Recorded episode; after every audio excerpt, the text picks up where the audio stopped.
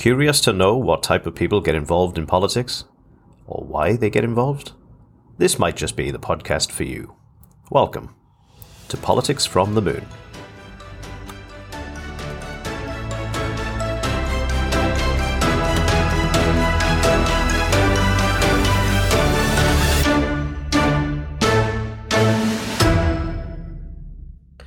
Hello, and welcome to another episode of Politics from the Moon, the podcast that attempts to bring politics down to earth. I'm your host, Ross Evans, and joining me on this week's episode is a very good friend of mine and recently elected Member of Parliament for the constituency of Pontypridd in South Wales, UK, Alexandra Davies-Jones. Alex, welcome to the programme. Oh, thank you, Ross. Yes, pleasure to be here. Well, look, let me just start uh, by asking you, for our viewers across the UK and the wider world, uh, can you just tell us a little bit about the constituency of Pontypridd? Yeah, so Pontypridd is, uh, for those who don't know, a typical Welsh valleys community. It's uh, nestled in the heart of the South Wales valleys.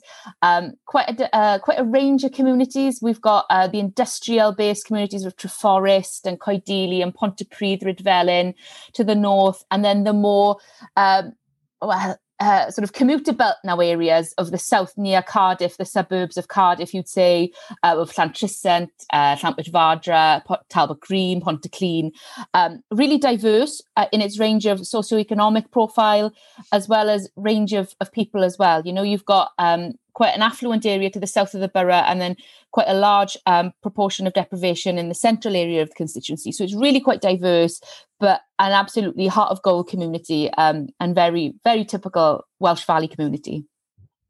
And, and, as somebody who uh, a community councillor, a county borough councillor, and now indeed the member of parliament for the area, what does it mean to you to represent this area? It means everything to represent this area. I am literally born and bred from where I from my constituency. Um, I grew up here. I went to school here. I started my working life here. All my family are from here. Um, so this literally is my community, and um, it is the greatest honour to represent them and to stand up for them and to speak up for them in Parliament and at all levels of of political uh, conversation. Really, um, I started my career, as you said, uh, at the community council level. And it really was as basic as deciding what flower baskets we should have that summer and what Christmas concerts we should put on and Christmas celebrations that year.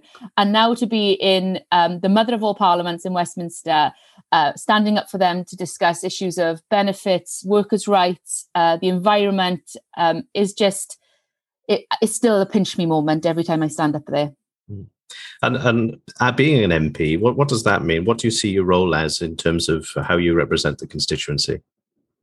For me, I see myself as their voice in, in Westminster, and it's my job to speak up on behalf of them on what issues matter to them the most. I'm I'm an advocate for them. So when they write to me with issues of immigration or they write to me about problems with their benefit system, it's up to me to represent them on their behalf to the to the minister or to the chancellor or or to the um, uh, the big companies who are causing them issues. You know, that's my job. But then it's also my job to represent wider issues. So last year, my constituency was devastatingly um, hit by flooding. The first uh, first time this has um, ever happened in, in nearly 100 years. Um, homes were decimated, businesses ruined. And it was my job then to try and coordinate that relief effort and try and try and get some funding in order to um, install more flood defences, to get funding to in order to replace carpets and sofas in their homes. And um, I see myself as a community leader and and a champion of, of these causes. It's a big responsibility, and, and I don't hold that lightly either. Mm. And, and what are the, the kind of general kind of issues that constituents might come to you with, apart from uh, the obvious flooding uh, situation? Yeah, it's it, it literally is a huge wide range of, of, queries you know at the minute with the coronavirus pandemic we're seeing lots of people come to us with concerns about their their jobs and their employment they've been furloughed or they've been made redundant and they're they're really worried about putting food on the table and keeping the roof above their heads um, uh, when the crisis first hit, we had loads of people um, with immigration queries because they were stuck abroad um, and they couldn't get home. So we had to work really closely with the Foreign Office. But then on a day-to-day issue, it, it, really it really can vary from people coming to me with benefit queries to struggling with universal credit applications, or they've been denied universal credit and can I appeal on their behalf? or um, it could be um, problems with child contact or a problem with the court case that, that's ongoing, um, problems with the local police force, um, to to people really worried about the concerns about the Uyghur Muslims, or um, it, it, it varies. And, and I get queries about people who are worried about climate change, and it's it's my job then to speak up um, on those issues and, and on those matters in Parliament that that really matter to them. Mm. And, and, you're a member of the Labour Party, a Labour MP. Obviously, at the UK level, you're in opposition, but at the council level, the, the council is run by the Labour Party, and in Wales, um, the, the, Welsh government is run by the Labour Party. H- how do you find your interactions with both the British government, the Welsh, and the local authority? It's really, really difficult. And I think for me as a Welsh Labour MP, um, it can be incredibly frustrating on times as well, on both sides of the the fence here. You know, when uh, you've got, uh, for example, uh, Gavin Williamson, the English, the UK uh, Education Secretary, standing up in the Commons making an announcement about uh, what's happening with the exams, for example, are they going to be cancelled? Um, well, that doesn't apply to Wales because education's devolved to the Welsh government. That's their responsibility. So I've been banging the drum along with my Welsh Labour colleagues for the past 12 months to get the British media uh, to understand that these issues aren't UK wide. And I think they're finally getting it. And I think coronavirus has really uh, shone a light on devolution and, and who is responsible for what matters in the UK. And that's been, um, I think, one of the positives out of coronavirus is that the British public and the and the Welsh public are understanding a bit more about who governs uh, which department and, and who is responsible for what here. Um, but then it can be also quite problematic because sometimes uh, the UK Labour Party uh, will come up with an announcement, sometimes without checking whether it matters in Wales, and it can cause us problems. So we saw this recently with the vaccine Vaccinate Britain campaign, which was launched, uh, which actually only meant vaccinate England because the Welsh government were responsible for the vaccination rollout here in Wales, and they've done a fantastic job of that as well. You know, we're the first home nation to hit all four of our top priority groups. That was announced this morning. Great news. Um, but sometimes it has challenges. But then that's that's where it's my job and the job of my Welsh Labour colleagues to stand up and say, hang on a minute, this this doesn't apply to Wales. You need to speak for the whole of the UK, or you only need to speak for England here. And I think with uh, with some of the issues that we've got in the UK at the moment, wanting to um, cause separatism, with Scotland potentially having another referendum further down the line, and, and also the hmm. Yes Cymru movement gaining traction here in Wales, um, it's important that we that we talk about the successes of the union, but it's also important that we don't be afraid to shout about the individual successes of the home nations as well. You've touched upon the fact that you were uh, a councillor, both at a uh, community level and county borough level, now an MP. How, how, did you? What was your journey into politics? I mean, is is politics something you always wanted to do? You always wanted to be the MP, or no. was it just a, a, chance to serve? You know, how, how yeah. what, what was your journey into it?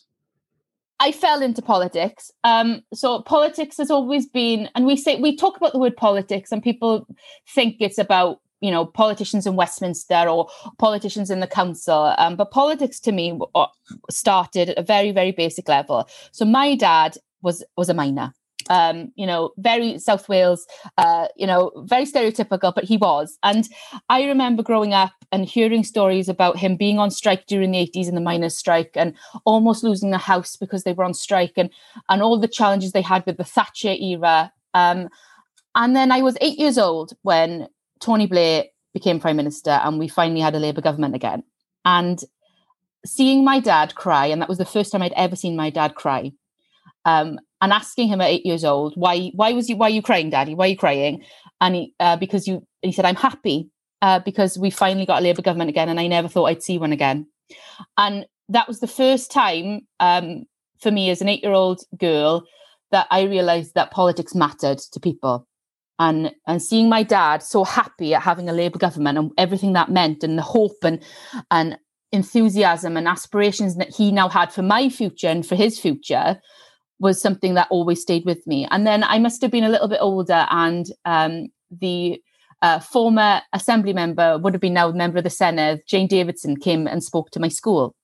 And she was the first female politician I'd ever seen, um, other than or heard of Margaret Thatcher. And she, but she was a Labour politician, and she came to my school and she talked to me about the environment because she was environment minister at the time.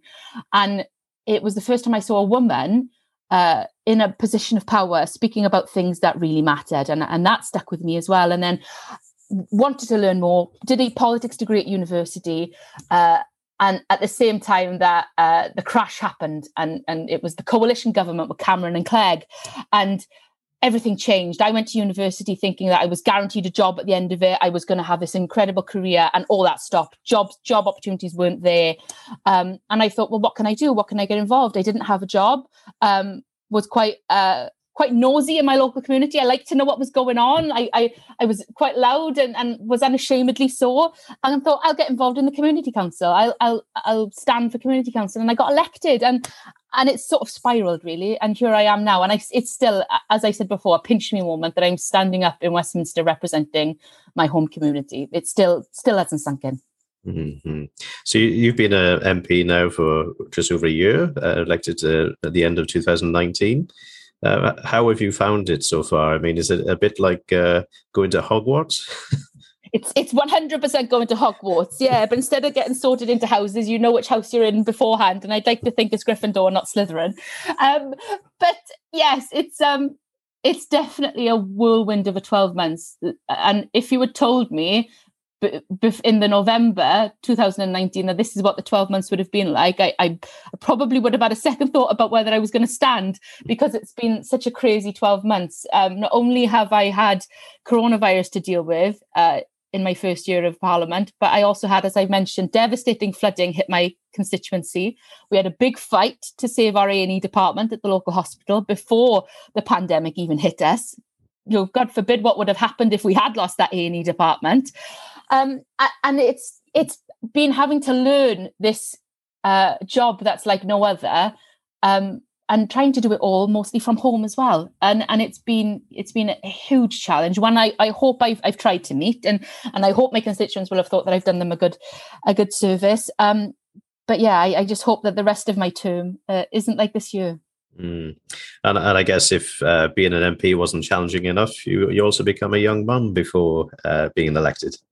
I did. So I was on maternity leave during the uh, during the election campaign, and yeah, that was also a big decision to make. So I had my son uh, in March 2019. He's coming up for two now. So dealing with all this and becoming a new mum has been one hell of a roller coaster, uh, but one I wouldn't change. And um, yeah but i think that's given me a new perspective so i've been able to speak out on issues um, that i've been through personally such as having my son um, through ivf having my son in the neonatal unit when he was first born and now being able to speak out uh, on behalf of other parents or other people who are going through the same thing and and and try and fight for change to some of the policies that are in place that currently aren't working um, during coronavirus, uh, parents haven't been able to be with their children in the neonatal unit because of some of the um, some of the situations in our hospitals. Um, so, can we put other measures in place so they can be with their family?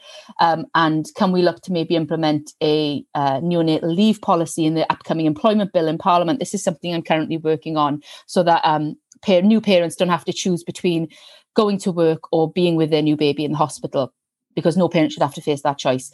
So these are some of the campaigns that I'm now working on, which I'm bringing my own real life experience to, and I'm being able to talk about with with some with some experience, which which and I've heard from loads of parents and, and families who have said that this has really helped them. And, and, I understand you had a few small victories in Parliament itself as well for young mums, or uh, in terms of uh, being allowed to breastfeed in Parliament. I did, yes. So one of the first things um, that I set out to do, unintentionally really, was uh, get a victory over being able to breastfeed now in Parliament. And it's crazy to think that that wasn't in place in the first place. Um, but yeah, I was a new mum and I got elected and I was still breastfeeding my child at the time. You know, he wasn't even one when I became an MP. Um, so I needed to have him with me and I needed to be able to, to feed my child. Um, and it's crazy to think that that policy wasn't in place already. So many workplaces do have it and the mother of all parliaments didn't. So when I became elected, one of the first things I did was arrange to speak to Mr. Speaker and ask him about the situation. And, and he was more than obliging in, in changing the policy. And he, he too couldn't, couldn't believe that this wasn't in place already. Hmm. And uh, looking towards the future, then, uh, is there any campaigning issues that you're actively uh, campaigning on on behalf of constituency uh, or constituents that uh, you would like to see uh, into fruition? any major legislation you're working on, or what are your hopes for the future, basically, for both you and your constituents? Oh gosh, well, still only 12 months into the job. So at the minute, my my team of staff behind me tell me that I need to slow down because I'm bouncing off in so many different directions. I want to try everything and I want to find out about everything. Mm. So we're currently looking at campaigns to do with uh, like I said, IVF policy and making that more accessible for potential parents. We're looking at um, issues to do with um, animal welfare and animal sentencing as well for crimes on on animals. We've had a spate of pet burglaries recently in my constituency, um, especially during lockdown. Dogs have been stolen, um, bred for fighting or bred for breeding, and it's um, it's awful. I mean, I'm a dog owner. I've got two myself, and to think that they would be stolen for those awful, awful things is horrific. So that's something we're working on. And I'm working with the uh, Department for Environment, Farming and Agriculture to see if we can make that legislation tougher. Um, and then at a constituency level, flooding. So uh, obviously has been the biggest thing that's that's hit us. So I'm looking to see what we can do in terms of obtaining the funding from the UK government to invest in infrastructure to make sure that this doesn't happen again, um, and then more widely looking at climate change because this is unfortunately one of the things that that is a symptom of climate change. Uh, our our world is changing, um, the climate is changing, and as a result, we're going to be increasingly seeing this flooding hit us. Um, and we can't be King Canute and simply hold back the tide here. We have to look at alternative ways of solving this problem. So part of the role, my role is looking to see what we can do um, and whether that's you know sustainable urban drainage or or looking at what other infrastructure we can do to to combat this problem uh, looking at planning laws so we prevent um, houses being built on floodplains in the first place is, is a big one um, and then planting more trees and then and then post coronavirus pandemic, it's what can we do to help people in employment? So my constituency had a big um, automotive and aerospace uh, industry, both both industries and sectors devastated because of coronavirus. We haven't got planes in the sky flying and, and cars driving around our, our shores anymore. Um, so what can we do to combat that? And and I think coronavirus has given us the opportunity to invest in more green green jobs sooner um, and, and more green industrial uh, techniques that we could do. And I think my constituency is perfectly placed for some of those industries to come here. So I'll be lobbying uh, these firms and Parliament heavily to come to Pontypridd and invest and, and set up base. Um, so that's where I see the next 12 months going as well. Great stuff.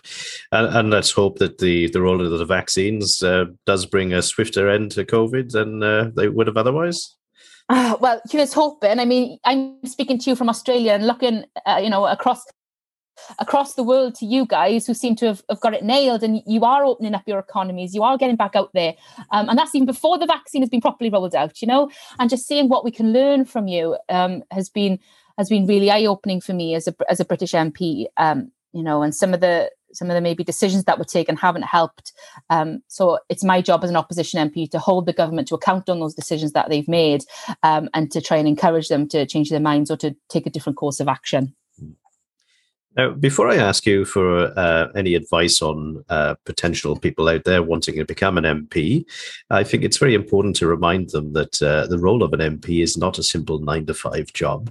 Uh, can you tell us a little bit about your typical week in terms of the workload and uh, how how, how stressful it can be? Oh gosh, yes. So my typical week um, especially now during coronavirus because everything's done at home on uh, virtually through a computer. So i can be sat at this computer for up to 16 hours a day on times and i've seen that happen as well. Um, you know my day can start at 8 o'clock with uh, with some briefings or a team meeting with my team to discuss what's happening that day or happening that week in parliament.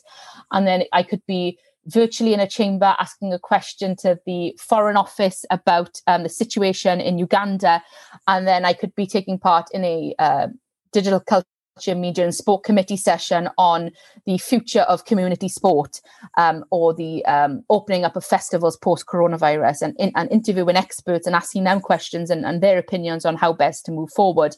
And then i could be uh, meeting with the local head teachers in my constituency to discuss how, how homeschooling is going for them and how they think they're going to be able to cope when schools return in person. Um, and then i could have um, maybe 10 minutes for lunch via Zoom with the camera off, um, discussing um, the latest Brexit issues for musicians traveling overseas and are we going to be able to get them music visas? Um, and then maybe another committee session with the Women and Equalities Committee looking at the Gender Recognition Reform Act. Um, and then in the evenings, I could be meeting with the local community group. Um, this week, I met with the Girl Guides uh, to discuss, funny enough, how to get into politics and women in power. Um, I think we've seen this year with Kamala Harris becoming vice president and and Jacinda Ardern becoming such a prominent uh, role on the world stage. Female politicians have, have really been thrown into the limelight, and it's you know uh, brilliant to see that, and brilliant to see more young women wanting to get involved in politics as a result. Um, and then it's time for bath bed and story with my son and maybe i can sit down with a glass of wine at the end of the day. But that's that's genuinely a typical day for me. And and i wouldn't have it any other way. It's brilliant. And i love every aspect of it. Yeah. oh well good on you. So uh, in terms of uh, if there are any people out there listening that uh, want to become a member of parliament themselves or just active in in politics in general uh, what what tips would you give them? I would tell them to get involved in something that they're really passionate in whatever that may be. If you're if you're interested in the environment or if you're interested in world affairs if you're interested in uh, just making your local community a better place get involved in something join a local organization join a political party find one that that fits your um your interests and your beliefs and and sort of is similar to what you you believe in and what you think the world how, how the world should be better. Um, and get involved and get active. That's what i did. Um, so i joined my local labour party at, at 18 years old. Um, but I, as i said i was heavily involved and interested in politics before that. Um, and just wanted to make my local community a better place. And then i stood for election. I cut my teeth on the community council and and i got the bug and i got hooked. And the rest is history. But speak to a local politician as well. You know we're not all uh, uh, unapproachable I think that's what I'm trying to be as well. I want to make politics um, really relatable, and I want people to see that anybody can become a politician. You, you don't have to have gone to Eton or Oxbridge to become a, a, a Westminster politician anymore. Uh, we need more people. We need more ordinary people standing up and speaking out on behalf of their communities. Um, so contact your local politician at, at, at, a council level or an MP level and speak to them and ask them about how you can get involved. What local campaigns you, can they get involved in? Um, is it a, a, local crime reduction issue? You know, do they want to get involved in the local neighbourhood watch or the local environment group? And um, yeah, find something that you're really, really passionate about and care about because then you'll never work in a day in your life either. Uh, and then finally, I uh, just want to ask you rather candidly. Uh, recently, I spoke with the uh, uh, member of parliament for the constituency of Black here in South Australia, and uh, the minister for the environment, who is a member of the Liberal Party, which is centre right in Australia. the Labour Party in the UK is centre left. You yourself have described yourself as a socialist could you just like expand a little bit on what you see as the main differences? What what uh, what are the differences between centre right and centre left, for example? Oh gosh, well, you opened that can of worms. Um, I think it's all about where you see your priorities as as a person. For me, I believe in an equal and fair society. Um, and that's what my socialism means to me. And my socialism might not be the same as somebody else's social, as Jeremy Corbyn's socialism, for example. But for me, I want to see um, everybody in my community be able to afford um, a warm, dry, safe place to live. I want them to be able to have food on their table and I want them to be able to be in safe employment. That's my socialism. I want everybody to be equal and fair. Um, and perhaps somebody to the center right may say um, that's not how society works. We need to have that ladder of people at the top and people at the bottom in order for society to work. And i say well why? Why do we need to have that? Um, perhaps we need to look at a more uh, different benefit system? Should we scrap the benefit system? And should we introduce, for example, a universal basic income? This is something that's gaining traction at the moment and people are discussing quite freely here where, where I'm from in Rhondda and Taff, but my local council just passed a motion asking for it to be a local pilot area for universal basic income, which is where we would scrap the benefit system and everybody would be paid regardless of their wage. Everybody would be paid a standard set amount every month. And then obviously if you wanted to work for more than that, then you can. Um, to ensure that people can't choose between putting food on the table and heating their homes. Now, this is something that some deem quite controversial. Why should we pay people on a significantly high wage a standard amount every month? Um, but then other people would say, well, this is the only way out of poverty if we're going to actually help everybody. You know, we've got huge levels of child poverty um, in my constituency and in, here in the UK, sadly. Um, we've got people going to food banks, which is absolutely scandalous. Um, so is this how we change that? And I suppose uh, for me, it's something I definitely want to explore more of um, as a proud socialist and a proud trade unionist. Um, so I think, I don't know if I've answered your question, Ross, but I think I've hmm. sort of um, outlined why it is that I believe that we should have a fair and equal society. Uh, absolutely. And, uh, you know, as I interview different people, I'll be asking them the same question just to understand what kind of they, they, they think they stand for uh, and uh, why they chose the party they did. Uh, we're all, all of this is just trying to uh, explain to people what the differences are, why they matter, and just to make them more, you know, relatable, really. So um, thank you for that. That's fine. Well, look, thank you very much for coming on the program today. And, uh, you know, I, I, really sincerely hope that uh, both the COVID uh, situation in the UK uh, settles down rather quickly uh, and that, um, that the flooding uh, reparations in Pontypridd go very well. Yeah, diolch, Ross. really appreciate you taking the time to speak to me today, and um, yeah, wishing you well with this podcast. It's a great opportunity to find out more about what makes politicians tick and, and helps get the message across to people. Great. Thanks very much. Thanks. That was Alexandra Davies-Jones, Member of Parliament for Pontypridd in the UK, who, since recording this episode at the end of February, has recently been appointed as the Shadow Minister for Northern Ireland. And all of us here at Politics from the Moon wish her all the best in that role. There might have been a few things you've heard over this episode that you're not familiar with, uh, especially if you're not from the listening from the UK uh, such as uh, the differences between the Labour Party, Conservatives, or uh, devolved government in Wales, Scotland, Northern Ireland compared to the UK, for example. Uh, over the coming weeks, all of us here on Politics from the Moon will uh, try to uh, explain the best we can as to what each of them are and how they work. But of course, as always, if you as a listener have any questions about any aspect of politics from across any of the four nations, please do get in touch with us. You can do so through our website, which can be found at www.podcastsfromthemoon.com or through our Facebook, Instagram, and Twitter pages at Podcasts from the Moon. Alternatively, uh, you can email me at rossevansau at gmail.com. And of course, if you work in the political sphere, doesn't matter if you're a politician, staff, campaigner, lobbyist, or otherwise, uh, and would like to be on this program, do get in touch and we'll be happy to oblige. We're pleased to announce that Politics from the Moon is now available on iTunes, Spotify, and a lot of other major podcast streaming platforms. If you are listening on one of those, please consider subscribing or tune in again next Friday for the next episode.